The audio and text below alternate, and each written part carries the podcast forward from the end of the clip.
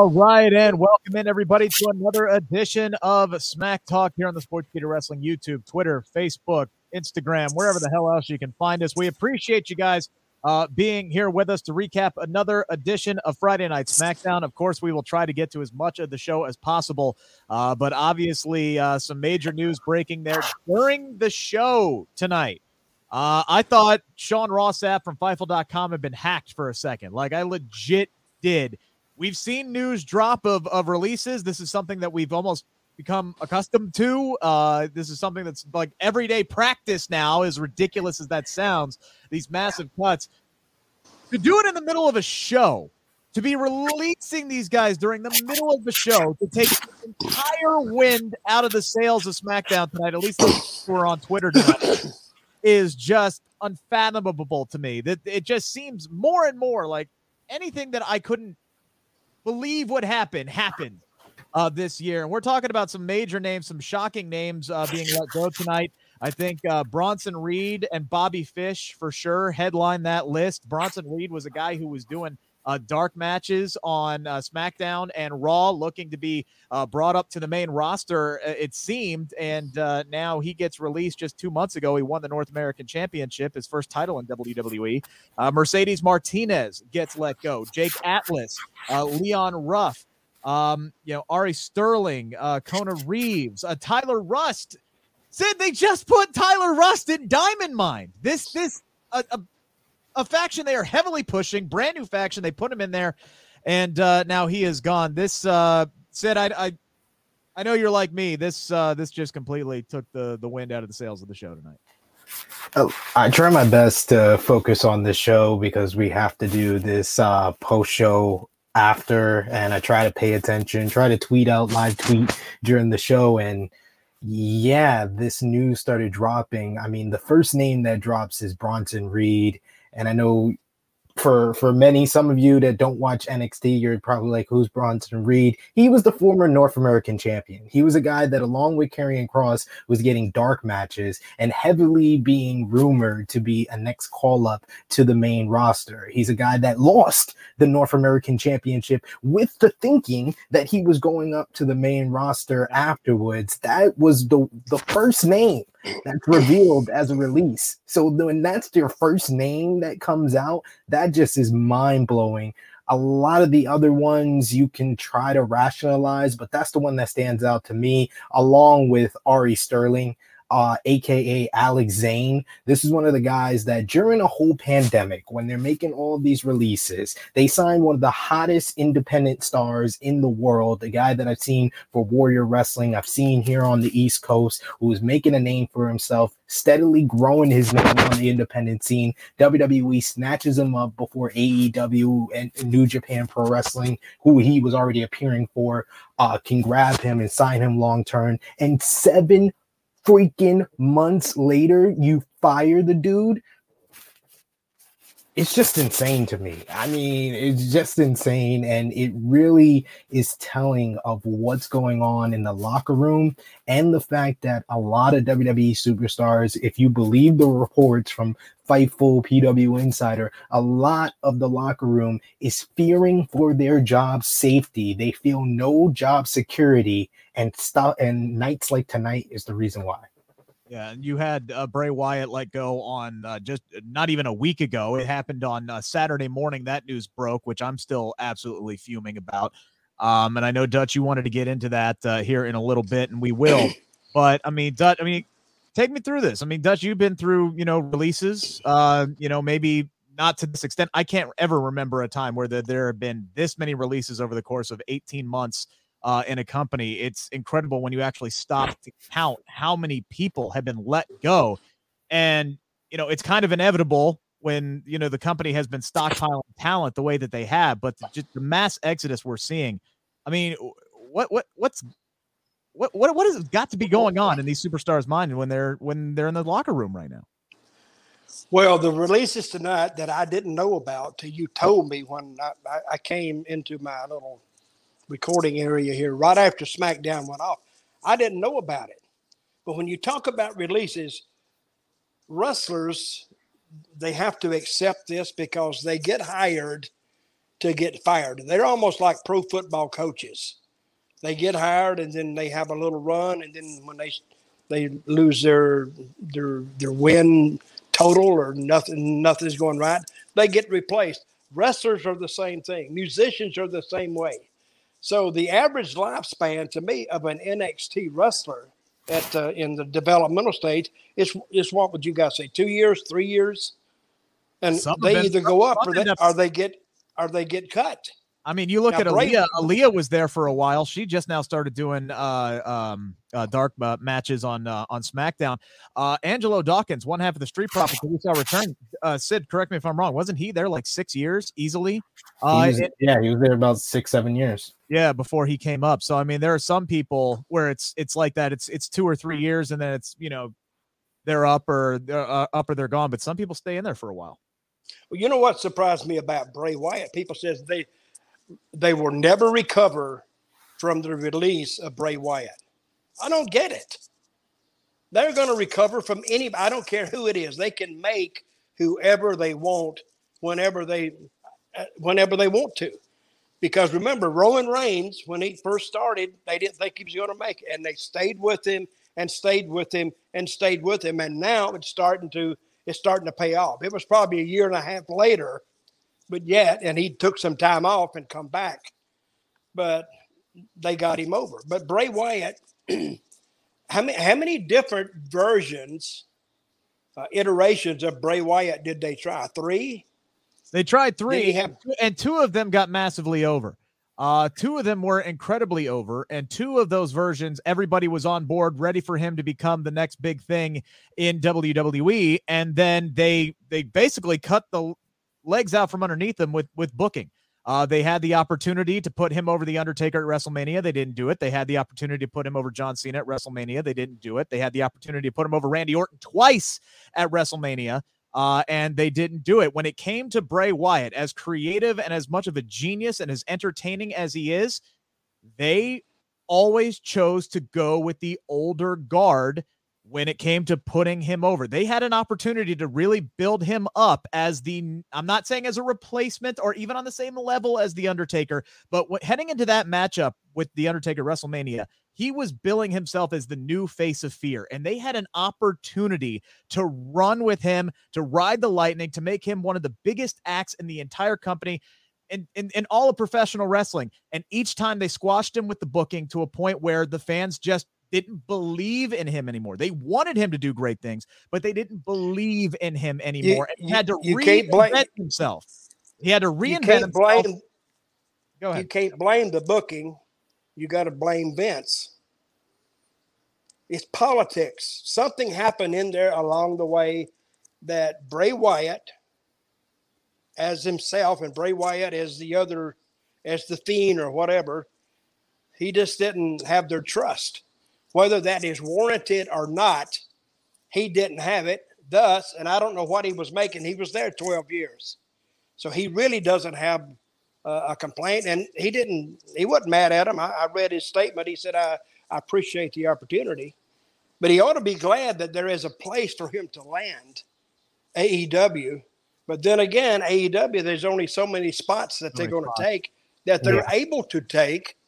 So and to me, this is the nature of the wrestling business. It's like when you get into wrestling and you make a little bit of a name, you need to take that name and use it to promote something else or do something else and try to harvest a little bit of income or uh, uh, money off your name and keep moving like that. Because to me, getting released is a part of the wrestling business, period. And I know fans they get disheartened when they read this and and they hear of this, but that's the way it is. I, I get what you're saying, and yeah, releases happen, but man, to to just see them at the numbers that they're going, and it it doesn't matter. Like the thing that didn't make sense, I'm not going to sit here and say WWE is never going to recover because they released Bray Wyatt. I'm not going to go that far, but to sit here and the to say that they're releasing Bray Wyatt for budgetary concerns. Um, and that's the, that's the big thing with every single one of these. It's it's budget, budget, budget, budget, budget. When they post these high, the, the highest quarterly earnings they've ever had, they look at a guy like Bray Wyatt and they said, "Hey, look, we don't have room for you in the budget." Bray Wyatt is one of their top merchandise sellers. Period. End of story. That guy made them fist loads of cash with all the merchandise. Dumbasses like myself who are buying $30 Ramblin' Rabbits back here. Uh, those kind of guys, people like myself who loved Bray Wyatt.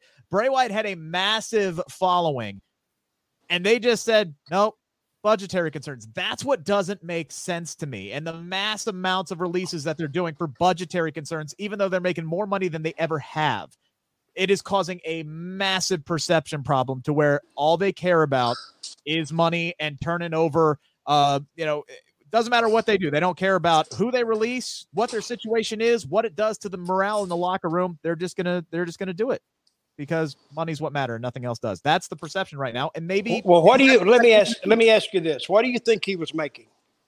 oh Bray, He, he signed a Yeah. multi-million dollar uh, deal in 2020, so he had to be making uh, upwards to about two million a year. So for a guy who's like not, if they don't see you working at the time when they're making these budget cuts, they're gonna release you regardless of how much money you're bringing in for the company. Unfortunately, uh, the releases tonight are like a totally different reason. We should note that uh, PW Insider actually uh, released a uh, reasoning behind tonight's releases. PW Insider reported a reason for the mass releases from NXT tonight. WWE has planned to repackage NXT with a new logo, new lighting, and a different format to shows. It was also said the idea is for there to be more of a focus on younger talent going further, and the house cleaning tonight appears to be part of working towards that direction. Well, how except like well, how- except like two of these people who were released tonight, I would consider older people.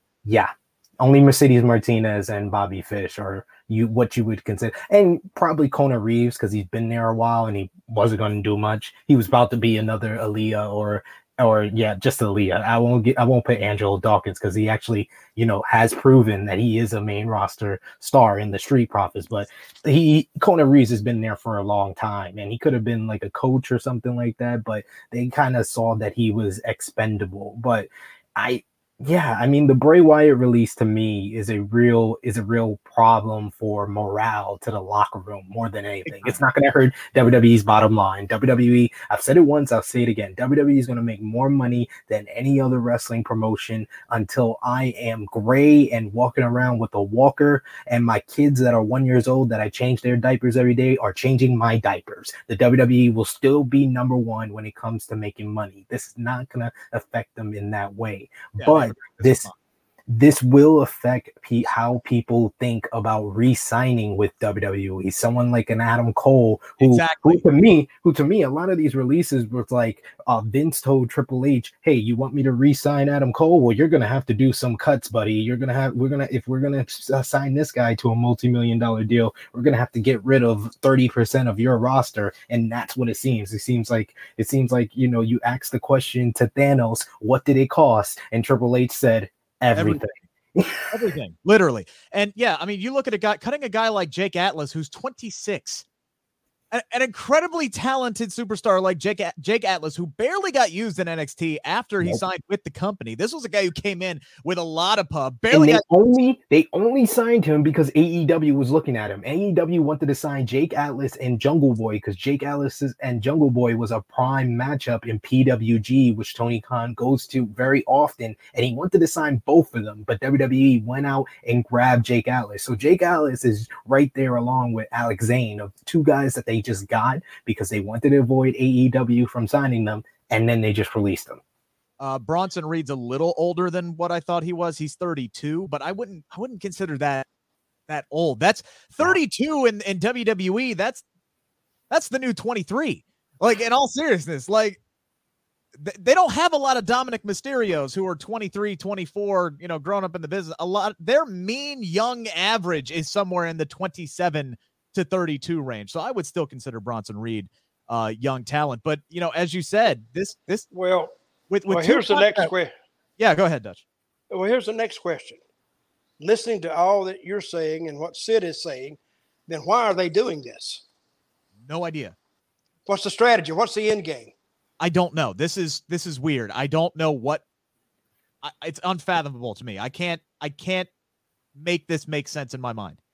All the people that they've released on the main roster, NXT 205 Live, their fourth brand has four active people on it.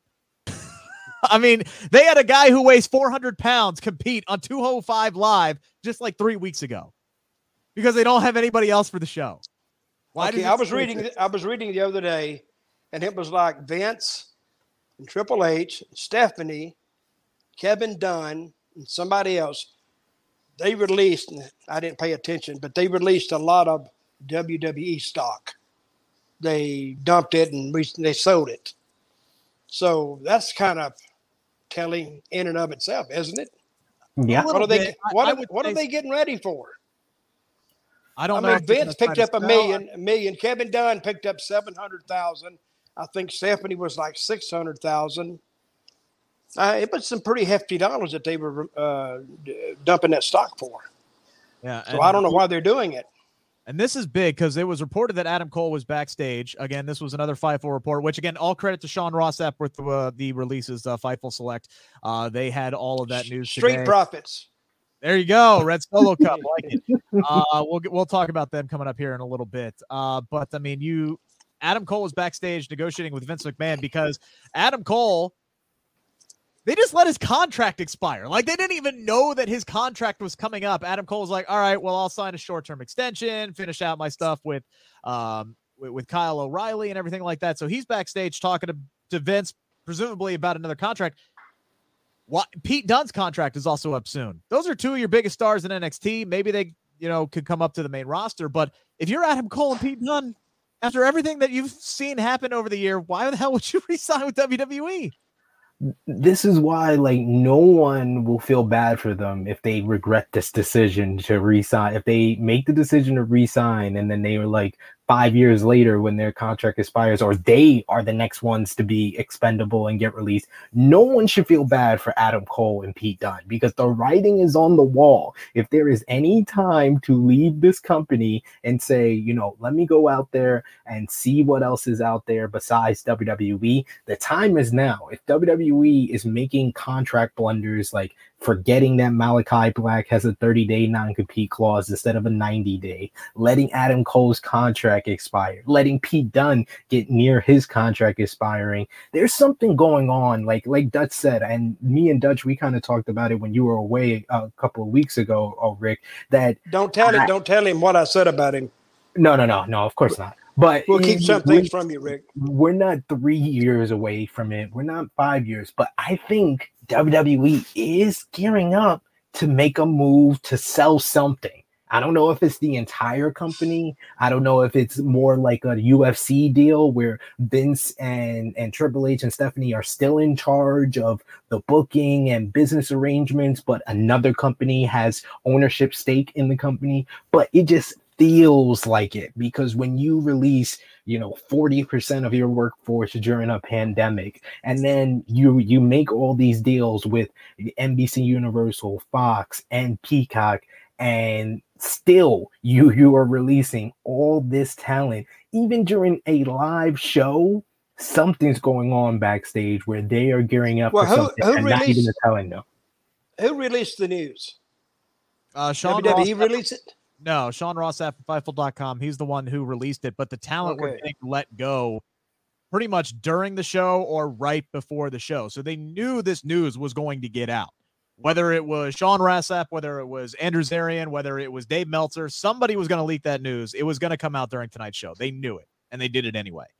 Which again goes mm-hmm. back to the perception. They make these releases because they know it's going to come out during SmackDown. They don't care. They have these massive contract oversights in NXT where you let your biggest superstar, Adam Cole, his contract expire. You you don't re-up or don't change Malakai Black's uh, uh, non-compete clause so he could show up literally 30 days after you let him go from the main roster and now is one of the instantly one of the biggest stars in AEW because they actually know how to book certain people. Um, I mean, it, there's just that you release a huge fan favorite like Bray Wyatt, who again is a huge merchandise seller for you. This just goes back to this whole perception thing that nothing matters but their bottom line. And whether that is the case, actually, whether that is uh, they are aware that this is a perception, whether there's something bigger, they have an issue on their hands because I don't think you know their their main core audience, their P ones I don't think their P1s have ever been more down on WWE than they are right now. Wait, wait, wait. We we really making that a question? I mean, Dutch, you've worked there, but I've been convinced for over a decade WWE cares way more about their freaking bottom line than they care about what we say, what any of the fans say, what anybody thinks. The- yeah, I'm saying I the was- I only just thing gonna that repl- matters. The was- only thing. That I've been thought that. I've been thought that for over a decade. No, I don't that is the- question. yeah. Vince, he he just cares at the end of the day what what the bottom line says, because he's been in this business for fifty years. Releasing a guy is nothing new to him, and most of the guys he releases, they go and they got to get booked somewhere else. But, but the only place they can go is the AEW. So he doesn't care.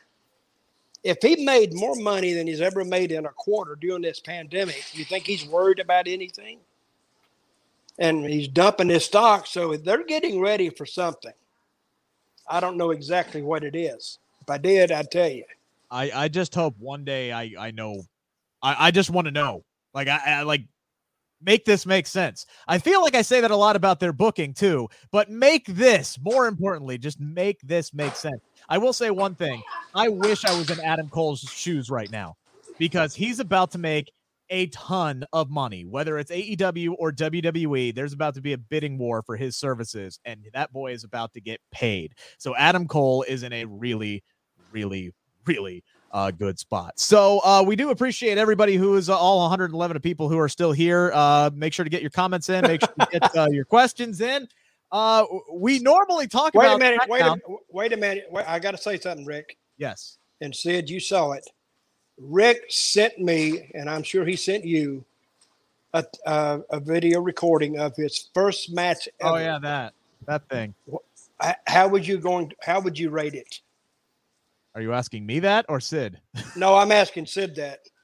Um, I thought it was I thought it was really good. I thought Rick played a great heel. Uh him smoking a cigar out to the ring was exceptional. That was him good. do him doing his good. own do own commentary biasly in his own favor was was incredible and i thought that you know he did great heel work but i want to hear what you thought dutch what was your what No, was I- your uh the positives and negatives for you For first match, yeah, I thought it was pretty good. For a first match, I've seen a lot of first retire. matches that. I retire. I'm done. Oh, it was it, it, it was good. It was it was all good. And of course, when I saw it, I didn't know what to expect. But I do like it was a cigar, right? Yeah, yeah. You you he was smoking a cigar, and that was something you never see. And then he cut the promo. And what's the guy's name you wrestled? You worked with? Uh, Lynn Efron. Lynn Efron. Oh yeah, and he was good. He was pretty good. He's So he is- it, breaking it kayfabe was- here. He's really, really talented. He carried that. it it was uh it was entertaining. So out of the ten, I'll give it at least a six five for a star. Hell. That's good. I'll take that. I'll Absolutely. take that. I do need to actually put my glasses back on because I can't see a damn thing. These, these So are my heel, these are my heel shades, by the way. For those Uh, who they were good. They were good.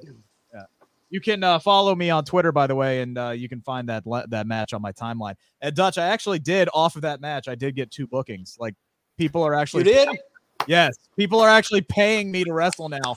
I don't know how the hell I got here, but You know, I'm what- You know what they need to do? One of them needs to call you up and just release you. See, I can't use you. See, then you know what it feels like. Oh no, Yeah, I would have got Dutch. Yeah, yeah. Dutch, I have been I have been fired on a conference call with with 20 coworkers before. I know how it feels. I know how bad it sucks. This this stuff uh, goes down I've been released. I've been released a lot of times. I've quit a lot of times too. Just get up and. Robert Fuller, one time he was in WCW on the booking committee, and they had this big table and had all the guys, and they were all chanting, "We need to do this, we need to do that." And Robert got up, and it sounds. Do e- either of you know Robert Fuller? Well, he don't give i've a heard the name yeah he got up and he said, Well, boys, I tell you, Mama Fuller's got a roast beef on cooking right now, and I got to go and eat it. So I'll see you whenever I see you. He walked out the door, never saw him again. So, and that's the way you quit a job. and he Always did. leave him wanting more. Hey, w- we did have some bad news this week, guys. yes, we did. Yeah. A good friend of mine, Bobby Eaton, passed away. His ex wife had passed away five weeks ago. Uh, and I wondered who's, and she was taking care of Bobby. And my first thought was, who's going to take care of Bobby? And then I wake up, I don't know what day it was, Tuesday, Wednesday, and read the and read the, the news that Bobby Eaton was found dead in his sleep. And I've known him for over 40 years, the nicest guy ever. And everybody says that about him. I have never met anybody that said anything bad about uh, Bobby Eaton. Brad Brad Armstrong was another one. Nobody ever said anything bad about him. But a great worker, a great talent, and I think the rest of it is. And he was a great ambassador for this business too. The way he worked, and he, he basically he was he was self trained. Uh, I think somebody tried to train him, but basically he he just learned on his own. And I, am going to miss him. But we we lost I lost a good friend, and wrestling lost a, a good talent. And another one that passed away was. Uh, and you guys may not know this man, Jody Hamilton. You may know of him. But when he was the assassin with Tom Renesto years and years and years ago, one of the greatest heel tag teams ever. And when I'm thinking about them, this this thought had never crossed my mind. I would like to have seen the Midnight Express with Bobby when he was a member of Midnight Express against the uh, the Assassins. And Jody weighed over 300 pounds, and he could drop kick and he could fly in head scissors.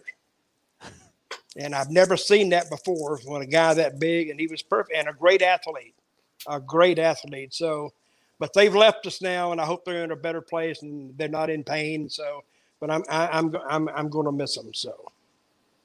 A lot of a uh, lot of lot of lot of bad news uh, this week uh, for sure. So it has been uh, it has been a rough week. So let's let's try to have some fun here, can we? Can we can we uh, actually talk about you, SmackDown? Me, yeah, let's talk about it. Now let's talk about not having a lot of fun. I didn't have a lot of fun watching SmackDown tonight because it was definitely a letdown from the past two. The one in Miami, the split shows was good. Last week was good. This week, to me, just kind of laid there and looked at me. There's the matches, they, they worked hard. The crowd was there.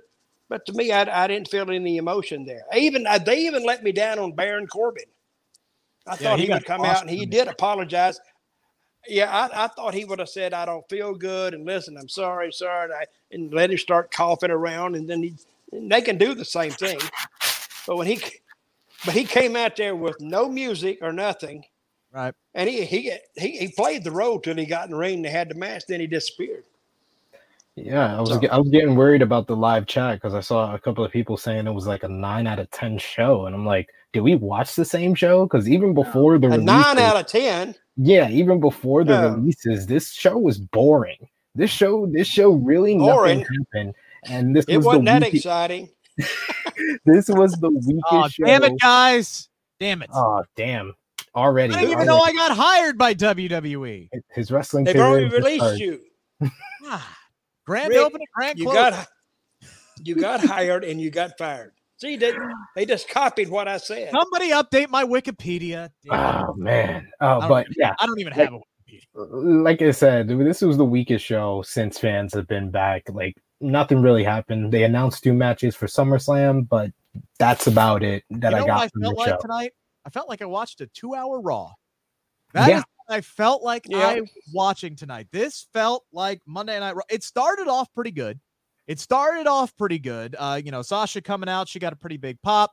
Then they started booing her. Might have been some piped in crowd noise there. I think we actually heard a lot of piped in crowd noise tonight. Yes, we did. Dumb, which is dumb as hell considering it's a live audience. Just let the live audience react. And you know what? If you're not getting any reaction out of your live audience, that's your damn fault and you need to fix it.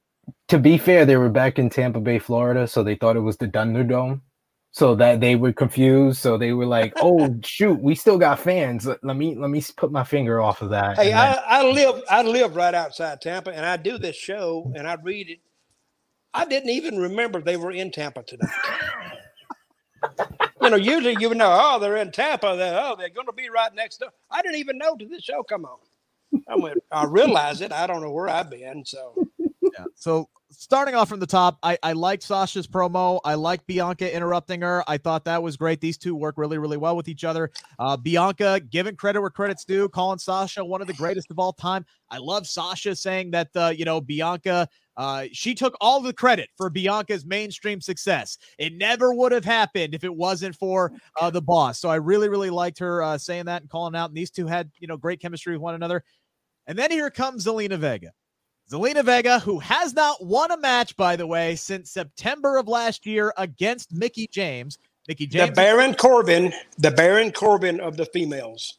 Zelina has not won a match. match since September when she beat Mickie James. Mickie James was released. Zelina Vega was released and then brought back. It's been that long since she has actually won a match, and she's sitting here saying she needs to be in the title picture. And initially, initially, they said she was going to get a championship match tonight. Yes, they right, did. they did. I, I thought that was a flub. I honestly thought that was a flub. I had a lot of comments here. I'm like, this doesn't make any sense. Why is Zelina getting a title match? Then they announced later that it was a championship contenders match. And then we saw that backstage interaction between Adam Pearce and, and Zelina and Sonya. And they're sitting there saying, look, you got to earn your way into the championship opportunity. You're not going to get it. Go out there, have a good showing tonight against Bianca Belair, earn your way into the conversation. Something that simple should not pop me the way that it did. I just went, thank you for the love of God, Adam Pearce. Thank you for your trying to make things make sense. But let me, okay, let's back it up. How can John Cena sign the line and exactly. sign the contract and, and get a match? They going to let that go? Preferential if treatment. You, John Zelina Vega is not John Cena. I said this last week. If anybody other than John Cena had signed their name on that contract, they would they there would have been something else that that went awry there. But Rick, you can't give them credit for messing something up and then fixing it. That that does that's not how that works. That's well, not you you handing you handing your test and you got you got 60% of it wrong and then the, the, you get a 40 on your test and then you correct all your your mistakes. Had, no, you don't get credit for that. They had two separate graphics. Good point, Sid. Good point. They had they had two separate graphics made up ahead of time. They changed it halfway through and then they had correct me if I'm wrong, don't they record those backstage promos ahead of time? Yes. Yes. So they, they recorded. Chances are they recorded that ahead of time. I think this was all in the script tonight. I really do. I don't think this and was that's a- that's horrible. They they shouldn't show a great immediately after they said uh that Bianca accepted Zelina's challenge. They had the graphic that said it was the women's championship matchup. Right. Yeah. That, that they shouldn't have even shown that. They should have said they should have had the commentators be like, "Oh, is it? Did has Zelina accepted the challenge?" And then do that backstage segment and then show us a championship contenders match. And the fact that we're getting championship contenders matches on SmackDown oh. is exactly what you said. It made me feel like I was watching a shorter version of Raw. And that whole segment with Zelina coming out messed up what was a great a great opening segment. I thought Sasha's promo was amazing. Just her saying, you know, Bianca was across from the greatest of all time. So that's why she got emotional before the match started. That was a great line by her. Bianca's response was awesome. And both of them look like superstars. And it's not every day that you have two,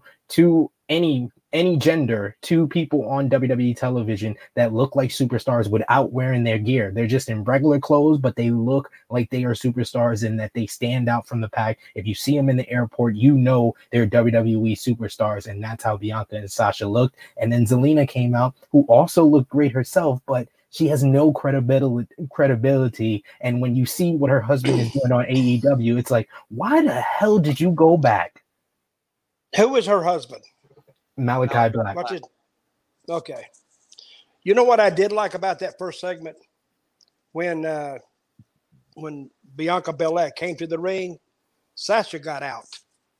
That's yeah. what I do like because if you're so mad and you get in the same ring and you're a foot away from each other, why don't you just throw down there? And then when uh, Vega came out, uh, Belair told her, "Don't even think about stepping in this ring." So they did kind of keep that, yeah. but that's that, that's me. I don't I don't know if anybody else is going to notice that, but you know if you're mad at somebody after what happened last week, they should go to fighting right away when she steps in the ring. True. But that was good. So she agrees to a match. then they take it back from her in the backstage interview, right? Which I don't even know what kind of match was it. Then she was trying to work her way in. They said Yeah, so she she challenged Bianca. Basically, they chal- she challenged Bianca to a women's championship match. Bianca Bianca accepted. They put the graphic up that it was happening, and then they changed it to a championship contenders match. Uh, and then you had the backstage segment where they were like, "Look, Bianca doesn't make the matches. We do. We're not going to give you a title opportunity before SummerSlam, so we're taking that away."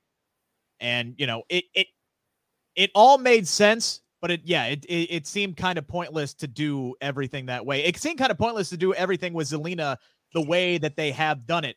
By the way, Dutch, you want to talk about Sasha getting out of the ring, right? And Yes, I know, yes. I know Sasha attacked Bianca last week, but have you? Yes. So they had some interaction with one another. But have you noticed that the the the matchups that they honestly truly care about, the feuds that they're tr- that they're building, that they care about, they limit the on-screen time between or the in-ring interaction between the two superstars? We're not As- getting as- we're not getting Edge and, jo- and and Seth Rollins in a bunch of tag matches leading up to SummerSlam, are we? No. How many times have we seen the Usos and the Mysterios in matches with one another? Pretty much about every, every week. every week. And I was thinking of that. That's the same crap. It's It's, the the, same same, stuff. They're Every using the same. They're using the same fourteen person or sixteen person crew every week. Yep. Which now that they're using the same crew, but yet going back to what you said, they're releasing all that other talent. So it doesn't make it doesn't it doesn't make sense. I guess they have, They a, have- a- have an end game, but I don't know what it is. They have the Usos and the Mysterios constantly fighting each other. Uh, they have Apollo and Shinsuke Nakamura uh, fighting each other every week. Not like there isn't a million other people who could be having number one contenders matches for that Intercontinental Championship right now. Kevin Owens, Cesaro, Sami Zayn. There's Where a lot of was all these people? Yeah, Where- none of them were on the show tonight. None of them were on the show tonight. Uh, John Cena was there, by the way. He was in the person, but they used him on the in the dark match main event. They didn't have John Cena on TV tonight. They are keeping, but if you look at the matches, that they're they're highly built matches. Bianca and Sasha, they didn't do a whole lot of interacting in the ring, not a lot of physical contact there. They kept Edge and Seth Rollins apart from one another. I don't think outside of the contract signing last week, I don't think Roman Reigns and John Cena have even been on the screen at the same time in this entire Nope. in this entire build. Outside of John Cena showing up in the ring and signing his name, they are keeping those two dudes away as far apart as possible from each other because they actually care about building up those feuds and building up anticipation. They still know how to book, but they only want to book their their major fights. That the, the Mhm. way that they set up Edge and Seth Rollins tonight was perfect. That is how you build a feud. That was perfect. I want to see these two dudes beat the holy hell out of each other. It's personal. It made sense. They called back on all their history tonight. And I give Edge and Seth Rollins a lot of credit for that, by the way. I don't, I don't, I, You should. don't because they, they they had they had to fill that in. They had to they had to flesh that interview out because they know their history. So when they kept them apart, and that interview was good. That interview was very good because it started like it looked like Rollins was getting in Edge's head, then Edge's got in his Yes. head, and it ended up, and it was good. It was very good. psychological warfare. That was. One th- one thing makes me laugh every time though. Seth Rollins What's that? live via satellite in 20, 2021. I was like, he's obviously backstage. Like, it's He's not even. live- But come on, man, we have the internet now. Say live via Zoom or live via StreamYard or live No. via uh, his No, iPhone. I, am not even upset with the via satellite. I'm upset with the blue background. That's obviously backstage. Like you didn't even try to make it look like he was at home. Like try to make like it look like you know you have Dutch with the with the picture in the background. Put something on the goddamn wall and make it seem like he's he's somewhere else besides backstage. That was Look, too they- obvious. They've never been really good at those. Remember that that doctor's office they created for Mike and Maria Kanellis for the 24/7 uh, cha- Remember the restaurant that they created for Lashley and and Lana? They're never good at making these things actually look like something. I get that they can't go out and, and film at places anymore. At least they couldn't during the pandemic. But man, they did not do a good job of making places look like something. And they, yeah, they, th- this was clearly Seth Rollins backstage tonight, hands down. so Well, yeah, This is another thing. A match, Nakamura, and who do you work with? What's his name? Apollo. Apollo. Apollo Crews. I don't even get. I don't even get that. He It- he, he beat he, he beat Apollo and He beat Apollo But- last week. Apollo had no point, no business taking that pinfall last week. It could have been either one of the Dirty Dogs that lost that six man tag, but okay. They have Nakamura beat Apollo to kind of set up and at least say, okay, well, Nakamura, maybe he's got an opportunity now at the Intercontinental Championship. So instead of giving him a number one contenders match tonight, they give him a championship contenders match where they're going to put him against Apollo Crews. So to get an opportunity, maybe because Pat McAfee came over and said he's 1000% in contention if he wins this match tonight. So if he beats the champion clean as a whistle, he doesn't even get a title opportunity. Okay. But now he has to beat the champion to get a shot at the champion. That that's not that's not good booking. That's not the ideal booking for the champion because it's like, okay, either you beat a potential challenger or now you have to lose to the challenger and then you got to fight him again. The only way that they could protect Apollo tonight is by having Azeez cause a disqualification, which isn't good for Apollo either. Well, they've already. Well, I'm waiting. I'm waiting for that get, guitar to go over damn uh, Rick Boogs' head. I think that that would be something, or him to hit somebody with a guitar. Do something. Well, they've he's already. Got, he's got the gimmick. Go ahead they've already established with these championship contenders matches that it does not get the the challenger an opportunity at the title. Charlotte Flair beat Nikki Ash like I like I complained about last week.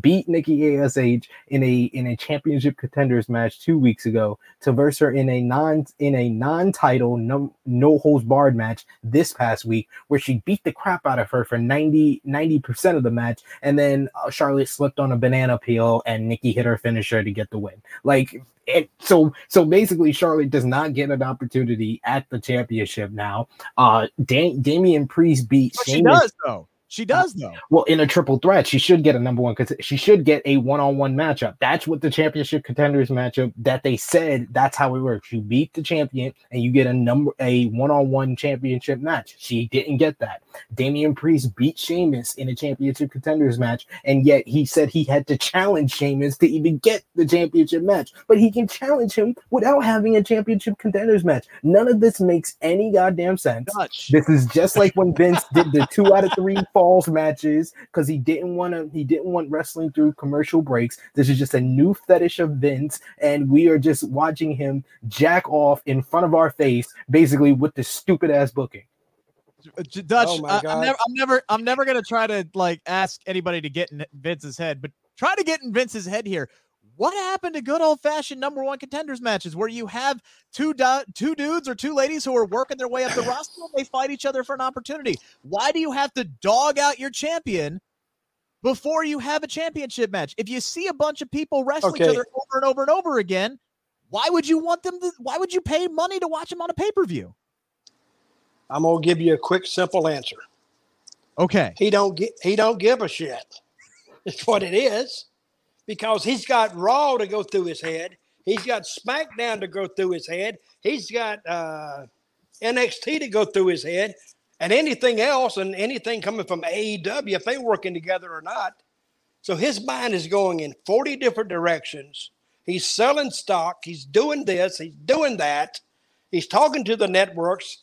He's got all day long. His time, uh, the only time he has to himself probably is when he works out and the other time is taken up with business. So he's not going to attend to every little detail, which is what you really got to do. If you want a successful show, you it's got to make. Remember, I said wrestling fans don't forget. So here we are. We're saying, wait a minute, we're not forgetting. Why did this happen and this happen? Now we're saying it because if nothing makes sense, you know, it's I don't know. You either accept it and you're a wrestling fan, or you don't care either. So I don't know. I think a lot of this is again play ta- placating to the casual audience because they're not the ones who are following this week in and week out and remember things like Matt Riddle saying that he had frostbite in his feet and that he can't feel anything. So that's why he wrestles without shoes on. And then, like, two months later, he's getting his foot stomped on and losing a match because it hurt so damn bad. Like, they don't, re- they don't realize that we remember shit the people who cover it, the people who watch it on a regular basis, they this is one of the things that I like about AEW. AEW rewards their P1s which again is your prime audience, your target audience, WWE treats their P1s more often than not like they're idiots. And it just But but usually the last couple of weeks on SmackDown, they haven't been doing that. correct. Which they is had they had letdown. two two dynamite back to back shows, and then they come back to this with a live crowd, and they have this type of show. Maybe Sid but was you- right. Maybe they just thought they were in the Thunderdome again. Being in Tampa. Maybe Maybe maybe that's it. Maybe that's it. I don't know. Tell you I what I, w- thought was the what was the worst? What was the worst match tonight? And I'll tell you Oh. who I thought it was. Uh, well, unfortunately, I didn't see a whole lot of the Street Profits match or Zelina. That was actually that was that was good. That was all right from what I saw. Yeah. Uh, I from was, what I saw, I thought Zelina and Bianca was incredible for what I I saw. thought that was the best match. Um, maybe Finn, the squash match, Finn and Corbin, was that bad? I didn't see a whole lot of it, to be honest. Nothing. To, there was nothing to it. There was nothing to it. I said the worst match was Nakamura and Apollo Crews because of that finish, mainly because for me that was I'll the worst say. Tamina. And Oh, I to- totally forgot about that match. that I- I- was that was horrible. I okay. So it was a really, really quick match. It was not Tamina's best performance tonight. It was the right result. Tegan Nox absolutely should have should have won that uh, matchup tonight. I hate distraction finishes, but that did make me laugh with Shotzi shooting the, the Yeah. shooting the cannon whizzing by her head. That did make me laugh. But yeah, I would have liked to have seen a, a much longer match. Give Tegan Nox an opportunity to kind of show uh, what she can do. This is another thing, man. Like they seem lost right now more than usual at the women's tag team titles. It's like they don't know what, know what to do with Natalia gone. No. Why, why are they still the tag team champions? Because Natalia just had surgery on her ankle. They told they she had torn ligaments. That's like minimum two months before she's going to come back. They're just going to keep having Tamina doing solo matches, carrying around two two. Because why? One, You may don't have, have any tag teams? Period. They have like two. So I mean, so they don't have they don't have any girls at NXT they could bring up. they have plenty they could bring up. That's what I'm saying. Why don't you why don't you advertise some of this warehouse stock you got to see what sticks? I mean, they If, got if you only got two or three minutes, where's Toni Storm? yeah. We didn't see Toni exactly. We didn't see Toni, we didn't see Toni Storm again tonight. Still, uh, Liv Morgan, uh, MIA, three weeks now after she was getting the loudest pop of anybody in the. See, that. it would have made sense. Said it would have made sense to have uh, Liv Morgan go in there and tell Bianca she wants a match. Yes. Then she Yeah. goes to the back, and then uh, Sonya tells her no. That was her whole. Uh oh. Oh. Oh, he's gone. Hopefully he gets back in here. But yeah, to what? Hang on. Let me get. Where the heck is it? Let me get rid of this stupid thing. Uh, look, th- that was that was Liv's entire gimmick. Yeah. Lead up to Money in the Bank. There he is. I'm He's back. That was her whole gimmick leading up to Money in the Bank is damn it, why am I not getting the other opportunities that you're literally handing to other people? It would have been really damn easy to continue that tonight with Zelina Vega coming out there and demanding championship matches and Liv Morgan going, Oh hell no, what the hell is going on? What why This, this, this is another thing. How did how did uh, Sonya Deville get put in that spot? They just put her in it. they just hired her. She just lost hired her the she lost the loser leaves WWE match and then showed up one day and they just Is gave it- her a role. See, There's just they like I'm just like so utterly there's so many questions I have with the show. And my main question for that Tegan Nox versus Tamina match is who the hell are the baby faces supposed to be? Because Shotzi Blackheart and Tegan Nox had a two-on-one advantage with Shotzi being at ringside, and she shot a freaking missile at Tamina, who's It's who I a Nerf football. Don't it doesn't like- matter. It doesn't matter. Why does she need, why, why does Tegan Nox need a distraction to get a win over Tamina? She should. I'm she I- should. And that like they're trying to protect Tamina. And I'm sitting here going, why? why? Why why is Tamina but let me ask you now: why why is hasn't Tamina been released? She's been there. She's been I'm there ten gonna- years. She's I'm been there ten years. on anything. I'm not. I don't want to see anybody lose their job. I'm No, not. I don't sit here- either. I'm not going to sit here and say so and so should be released or whatever. I don't. I don't know. I don't know anything about these damn releases. None of it makes sense to me. Why some people are there, why certain people are gone. It doesn't make any sense to me. Politics. But You, you can just say it like that. It's politics. Exactly what it is. one thing I will I will question is with her tag team partner gone, for the foreseeable future. Why haven't they just made a move to have them relinquish the tag team titles? They could make this a storyline within the women's division. You could have hungry tag teams that you could have Eva Marie and Doudrop saying that they should be named the tag team champions on Raw and actually doing something other than uh, Eva Marie going ew while she holds up Lily. Uh, or you could sit here and have actually Tegan and Shotzi go, all right, well, we want a shot at the at the tag team titles now. Or you could go to your other tag teams. Oh, wait, that's right. You don't have any. And that's the reason why but that's unforgivable. That is that is unforgivable. You have a you have a talent center. You're yes. supposed to be developing those types. But yet and how many girls they got there? How many girls do they have? I mean, 20. You're you're talking about who was who else was, was missing tonight? You got Toni who wasn't there. You got Liv who wasn't there. Uh, Mia Carmella, Yim, Carmella. Carmella wasn't there. Mia Yim has been MIA since Retribution split up. All of Naomi. Naomi, who has reportedly moved to SmackDown but hasn't been on TV. Hell, we haven't seen Asuka in two or three weeks for crying out loud. So it's not that they don't have to me, you, and you will agree, you got to keep this TV kind of interesting. If you're seeing the same people week after week after week, I mean, it loses its value to me. It loses its entertainment value. Your two most entertaining guys, in my opinion, we haven't seen in two weeks. We haven't seen Sami Zayn or Kevin Owens on TV. Yep. In two weeks. Why? They have no direction heading into SummerSlam. That's the la- unforgivable. The last time we saw uh, Owens was when the thing hit Mr. Corbin uh, in uh, and they, in, and they, in his look, junk. They looked like they were doing something with Corbin and Owens, and then they just dropped sure that to put. To okay, Corbin, did you uh, notice that Domin- Dominik got a little cocky with his dad?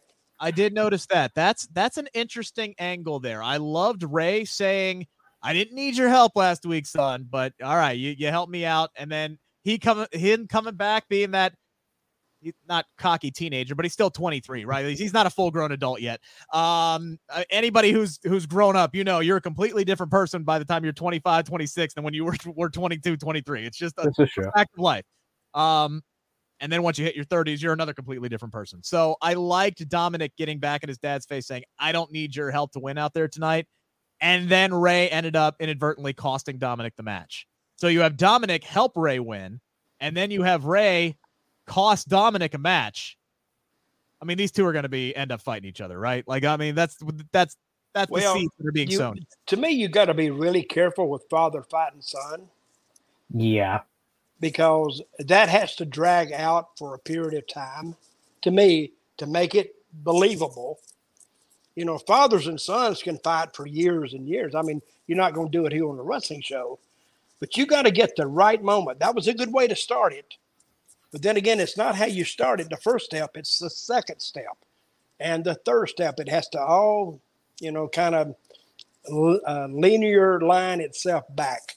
And then you can say, well, I remember when it started, this, that, and the other. It's got to make sense because the fans have to look forward to that. I don't know how many fans would look forward unless unless Dominik did something really, really bad to Rey. And would would Dominik he, he would be the heel the way they painted it tonight.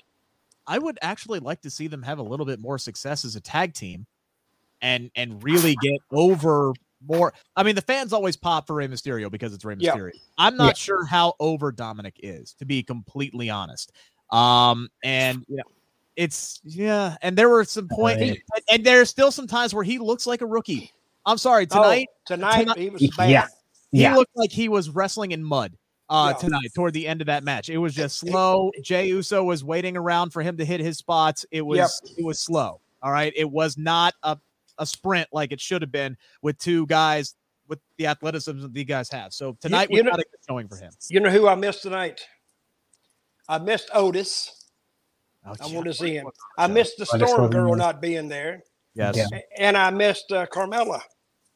I kind of developed a kind of a liking for her. I just kind of like her now. So but I noticed that she was gone. But that means if when they come back, I'll be happy when she gets back. So I guess that's what normal fans feel. It just, it just to me, as good as Bianca and Zelina was, that was a tremendous match for again for what I saw of it. I thought uh, uh, Bianca's strength is just incredible to watch every single time she's out there. Um, and you knew Zelina was going to eat the loss here. it just would have made a lot more sense to me to have Zelina versus a Carmella, a Carmella or a Zelina yep. versus a Liv Morgan, Liv or, Morgan, or Toni Storm. Even though we already yeah. saw that two weeks ago, actually give them some time because that Toni Storm Zelina match was not long at all. It was like two or three minutes. Um, so I mean, I would like to see them again going back to screw this championship contender match crap. Actually, give me some people on the lower card trying to fight and scratch and claw their way up. That's what made NXT's women's roster so damn good. It was just a bunch of young, hungry women who wanted to go out and prove they were the best. Sometimes the simplest answer is the correct one. Mm-hmm. What what SmackDown's been lacking the last couple of weeks is something that AEW and NXT do very well is short promos or video package to build up a feud. They just don't do that anymore. I would have rather had the opening segment without Zelina coming out and then show us a little a little video package of what happened at WrestleMania between Sasha and Bianca if you need to have two segments with them and then devote the sec the women's match, the main women's match to a Toni Storm versus a Carmella or Liv or Liv Morgan and Toni Storm versus Zelina and Carmella. Like Zelina and Carmella are still trying to work together after they took the loss last week. And then you could say, oh, we have two more women's tag teams. At least you're developing that division instead of giving me a two minute Tegan Nox uh, Tamina match that I forgot and I'm paid to remember these things, but I forgot when we're doing this freaking podcast. Like, I just don't understand this. I would have rather had Nakamura and Boogs get into a confrontation with Azeez and Apollo Crews backstage instead of giving me a three minute match with that lame finish. I don't want to see this crap. I felt like I was watching Raw and I was totally disgusted with tonight. But there was good things. Like you said, I thought uh, Zelina and Bianca was fun. I thought the final segment made uh, Finn Balor look strong, putting putting him over Baron Corbin and taking three men to beat him down. And it builds up Finn Balor versus Roman Reigns, as well as Finn Balor versus John Cena, as well as John Cena versus Roman Reigns. So this was an effective closing segment that built up many different things. But outside of the opening segment, Zelina and Bianca, and that final segment, I can throw this entire episode in the oh, freaking you're bin. Forgetting one, you're forgetting the best thing of the entire night. Oh, uh, Seth and uh and Edge. That's no. It. You're still forgetting the best thing that happened on this entire show tonight, and it, it, it was literally ten seconds long. It was Big E stalking Paul Heyman and just that was nice face and laughing and looking at it lovingly. That That's was nice. Need out of Big E, man. Like that was just that was a really because to this point, since Biggie won the Money in the Bank briefcase, there hasn't even been like a okay, like any kind of hint that he's targeting anybody, or they haven't turned that into a storyline at all. So this was like our well, first little interaction of, oh hey, by the way, I'm Mr. Money in the Bank and I'm watching you. I'm watching your boy. He doesn't have to interact with with with Roman Reigns. He can interact with Paul Heyman, and it still goes over just as well. Okay, Money in the Bank. What is he? What is he eligible to to do. He can literally Universal, can literally Universal cash title? in or WWE. Okay. All right. He can cash so in he, on anybody, anytime, anywhere.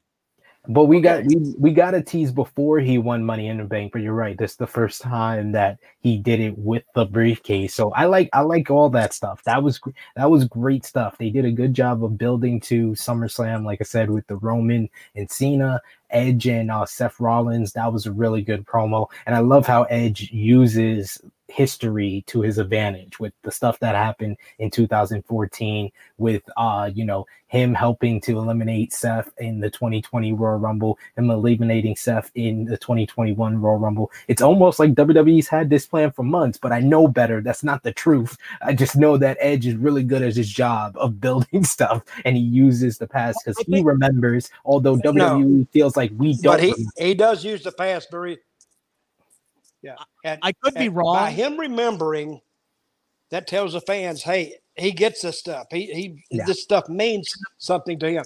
If it doesn't mean anything to him, it doesn't mean anything to the fans. Right, exactly. and the past is important. Go ahead, Rick. It's like what we do matters. Now, I could be wrong. Okay, I could be completely wrong, but I would put I would imagine You're, that Edge that Edge is on that level where he doesn't get massive typed out, script out promos. He gets outlines and then they say, okay, go out there and, and do your thing and, and hit your stuff. That would be my guess is that what Edge is getting. He's not getting these massive typed out promos. So Edge can come in there and say, "Oh yeah, okay, here here we go. Now I know how where I want this story to go and how I can interject on things."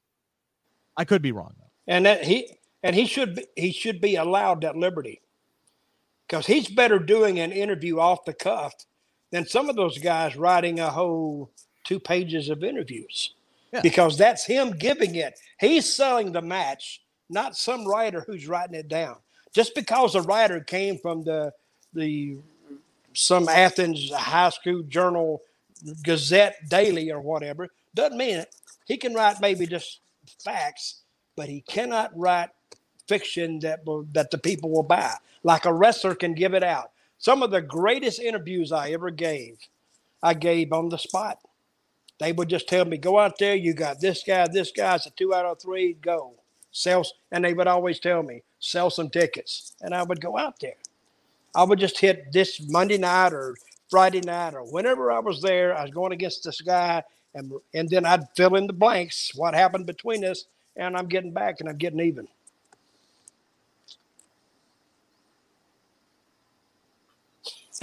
I, I, can't. I can't. I think I you're. I think you're speechless. I, I, nothing wrong. Nothing wrong with what you said. Absolutely. Hey, who who wrote your interview, Rick? My promo? Yeah, for the on your match. All off the cuff. See, there you go. That's the best stuff. Jimmy, Jimmy Yang, Jimmy Yang gave me a microphone and said, "You got 30 seconds. Go." See, and that's that's how you learn. But not everybody can do that. So, so, but listen, well, you're a talker anyway. You're in radio. You have right, to do exactly. that. I've been talking. But, I've been talking professionally for twelve for twelve days. So, so when they tell you uh, to go out there and do it, then you're used to doing it just off the cuff, and it's natural to you. Yeah, and that's one of the things that like I've developed in radio. It's like when the lights on, the lights on. You got to go. You know that that's it. You got to say something. You got to talk. So just go. So, but again, nobody knows the story that to your to what you said. Nobody knows the story that you're trying to tell better than you. Okay, let's rate let's rate the show. What would you rate it, Sid? Tonight. Uh, I rate this show a well, there was more segments that I liked than than I didn't like, but this is a middle of the road type of show, so I give it like a five and a half, six out of ten. The the problem is that the bad parts of the show took up more time. Yes. The good parts of the show. Yes. I would give it a four. That's fair. Well, I'm not arguing with it. I would give it a five. and I would give it a five because the, the, the talent worked hard, but they yeah. missed a lot of steps. They were out of step tonight for some reason. All of them. One of the things that I, I, I will like, I'm not overly negative. I don't try to be overly negative. I still, to this day, believe, even with all the, the, the mass exodus from the company, that WWE has the talent still on its roster to be incredible across the board. Raw, SmackDown, NXT. It can all be really, really, really good. This this company could be white hot, as hot as AEW, if they would just use the talent that they have better. And they're not. And that is all on creative. That is that's, all the people who make the decisions. And that's a big problem. That's a big I, problem. Well, let me ask you this: Who does the booking in AEW? Uh, Tony Khan is the final step. It's the final say, kind of like Vince, but it's more of a collective thing. Like Chris Jericho kind of does his stuff and lends ideas to other people. Uh, the Young Bucks kind of do the tag team division. Kenny Omega does the women's division and his stuff, and Cody does his whole Cody verse that he does over there. So it's kind of like a collective. exactly like one or two people because you know everything has yeah. to go through Vince, and then Vince changes everything or or or gives it his final approval. But I mean, it's it's really kind of a tight system in WWE where you have you basically have department heads in AEW. Yeah, department heads to say, "Hey, this is what we want to do," and pretty much more often than not, it's going to be Tony Khan going, "Cool, exactly, sounds good, do it, do what you want to do," and more often than not, they hit. More often than not, they hit. I did find tonight's closing segment, Sid, to your credit, to be the most intriguing thing about it because my question was last week, okay, well, what are they doing with Baron Corbin? Are they, or excuse me, what are they doing with Finn Balor? Are they now going to put him in a feud with Baron Corbin? That ain't happening. That nope. got washed real damn quick. Washed him. and now it's Finn Balor sitting here. I loved Finn's promo tonight where he said, look, the me three years ago, I would have smiled and went, oh, shucks, I'll have my opportunity down the line. Tonight, he's like, nah. F that. I'm I'm here. If I got to go through John Cena to get to Roman Reigns, I'm gonna F and do it. And now I'm sitting here and I'm going, are they set trying to set up a triple threat match? There's no way that Finn Balor ends his way into this match, are they? I don't No. think so. No, I think they're trying to set up a TV main event, which Yeah, I think I'm that's- all yeah. for. I'm all for it. And Finn- I'm, I'm all for that too. Or are they setting up the feud after SummerSlam? Because we're sitting here talking about who's after John Cena because John Cena, more than likely, I know he's scheduled for Madison Square Garden, but it's easy to do a one off. Um, you know, When is Madison Square Garden? Like September 10th, I believe. It's the date. yeah, yeah. So it's Uh, let, easier. let me throw something else at you guys.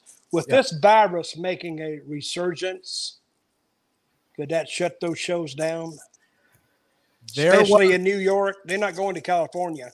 there was a report out this week from Cass. Like I don't know his full Yeah. name. I'll, I'll tell my- Cassidy Haynes.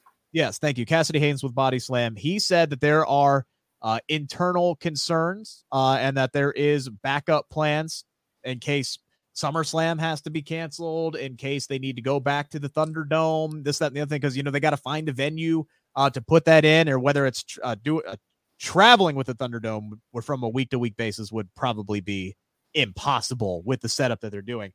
But there there are internal backup plans.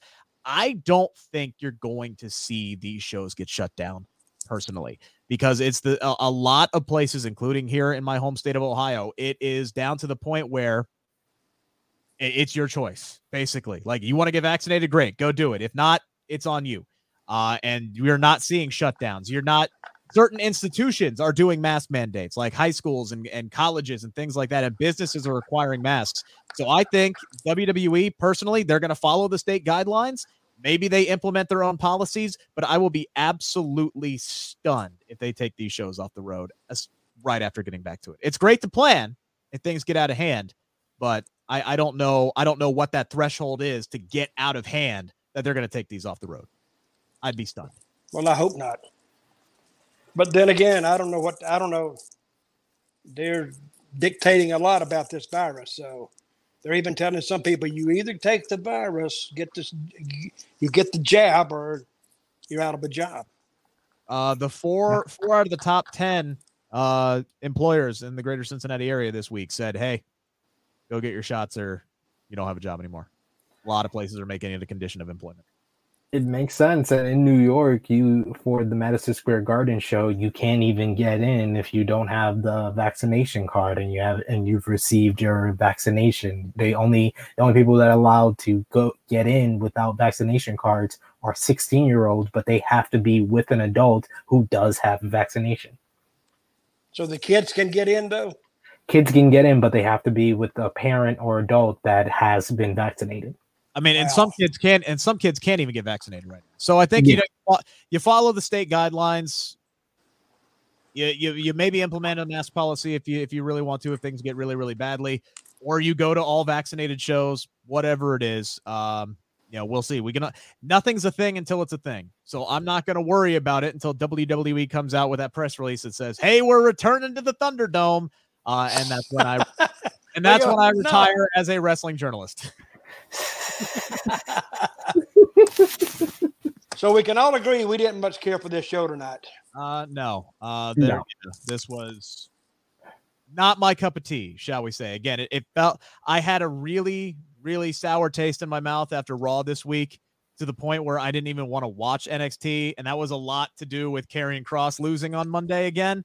Well, okay, Uh, let me ask you this: yes. what what's the plan on that? Well, I mean, I'm saying, and I, I, I've never even seen him work, but I've heard so much about him. Oh, he's going to be a big star, and he goes up there and he gets beat the first three times out. Well, apparently the plan was for uh Karrion Kross to go on a losing streak until Scarlett Bordeaux was brought up, and then she solved everything, and he would go on a winning streak. But they even changed those plans after a few weeks when uh, Jeff Hardy got tested positive for COVID nineteen, and they had him beat Keith Lee last week. Then to turn around this week and Keith Lee beat him because they loved them some 50-50 booking, and they're 50-50 booking a guy that was undefeated for 18 months. Yeah, And look, yeah, I was gonna say he went undefeated for 18 months. Here's the problem though. He's the reigning NXT champion. Your main event of NXT TakeOver is two weeks away. And a guy who was undefeated, this unstoppable monster, literally blew through the Mount Rushmore of NXT, decimated them all, is going up against Samoa Joe. That was a match that we were all really, really hot for. Will Samoa Joe finally be the guy to take down Karrion Kross? And then you have him lose to Jeff Hardy in two minutes on Monday Night Raw. And then he loses to Keith Lee clean as a whistle two weeks later. A guy that Karrion Kross beat in NXT with a separated shoulder, a literal separated shoulder. This is another problem. The connection with NXT. There is none. They don't give a damn on the main roster what is going on currently in NXT. And that shows you that they had this. You're going to go on a massive losing streak because you're up on the big leagues. Okay, it's dumb. That's fine. If you're going to do that, can you wait till the damn belt is off of him? Because you have taken all of the shine off of your NXT takeover main event. It doesn't make any sense. I don't Calm, care if you calm, consider calm NXT down, Rick. Calm down. I don't care if you consider NXT developmental. They're still your brand. You want them to be, you want them to succeed, don't you? No, they lost the war, and Vince is punishing them. Vince Ah! is punishing them for losing the war that he started, that he put them out there to get beat by E You're AEW. never going to beat a. If you put Raw up against Dynamite right now, guess what? Your ass would lose badly, badly. I think that's a good place to close the show, don't you? Well, they would lose. They would lose badly. That's all I'm. That's what you left. That's what you left me with. So, I'm in. Uh, do you I'm, think Raw? I'm beat- do enthusiastic think- now. Do you think if Dynamite and Raw went head to head, that Raw would win in the ratings? Well, I think if you uh, got people into this is a if if if if you got people into WWE that kind of knew how to book things, because the AEW gets the edge because they have the people booking their own stuff. They can feel their own stuff. But when you get a bunch of writers and creative people who've never been in the ring, they don't even know how to write a, a fiction story. See, sometimes they got to start, but it's not the first thing; it's the second thing, and then you got to pace it out. You got to have you got to have an idea when you start something how you're going to end it and where that leads you. And a, a lot of the great bookers used to run up and down the road in days of yore, and they'd be driving about 1.30 in the morning. Bam, that idea hits them, and they got it. They got it for the next three months. That's all they need. They just need one great idea every couple of months that could take them through. to give, and I know I've, I've spent a lot of time crapping on WWE, to give them their credit, when they are good, nobody else can touch them. When they are, when they actually put energy and time and execute something to perfection, there is not a wrestling company in the world that can touch them. I think this Edge Seth Rollins feud has all the potential to be something really, really special. And they're going to put on a great show at SummerSlam because they always put on great pay per view. Mm-hmm. The destination is always great. The road to get there, more often than not, sucks a lot of the time. Not all the time, but a lot of the time. Does it feel like we're two weeks out from SummerSlam right now? No, No, no, it does not. I thought Yeah, SummerSlam would be four talking. matches. It'd be like October or something. We got like four matches on the card. Hey, we got more matches tonight than we've gotten in the week the weeks previous, so we're getting there. Ho- hopefully, in the next two weeks, they're able to excite us on the SummerSlam card. But yeah, it's not looking good, and I, I've never been, I've never seen as many fans down on WWE. Whether it's what's going on backstage, what's going on on Oh, I television. have. I've seen them. I, I would take years would ago. Oh, they were just dumping on WWE when the WCW come along. Yeah, I was oh gonna man, say, I was, it gonna was say it was it was horrible. I was gonna say this is like the most since like 1995, 1996, 25 years ago. It- 25 years ago. It was almost like Democrats and Republicans now because it, it got bad. I mean, They was actually mm, threatening to beat each other up and everything. and I don't remember that because I didn't start watching wrestling until 98. So I was there for it.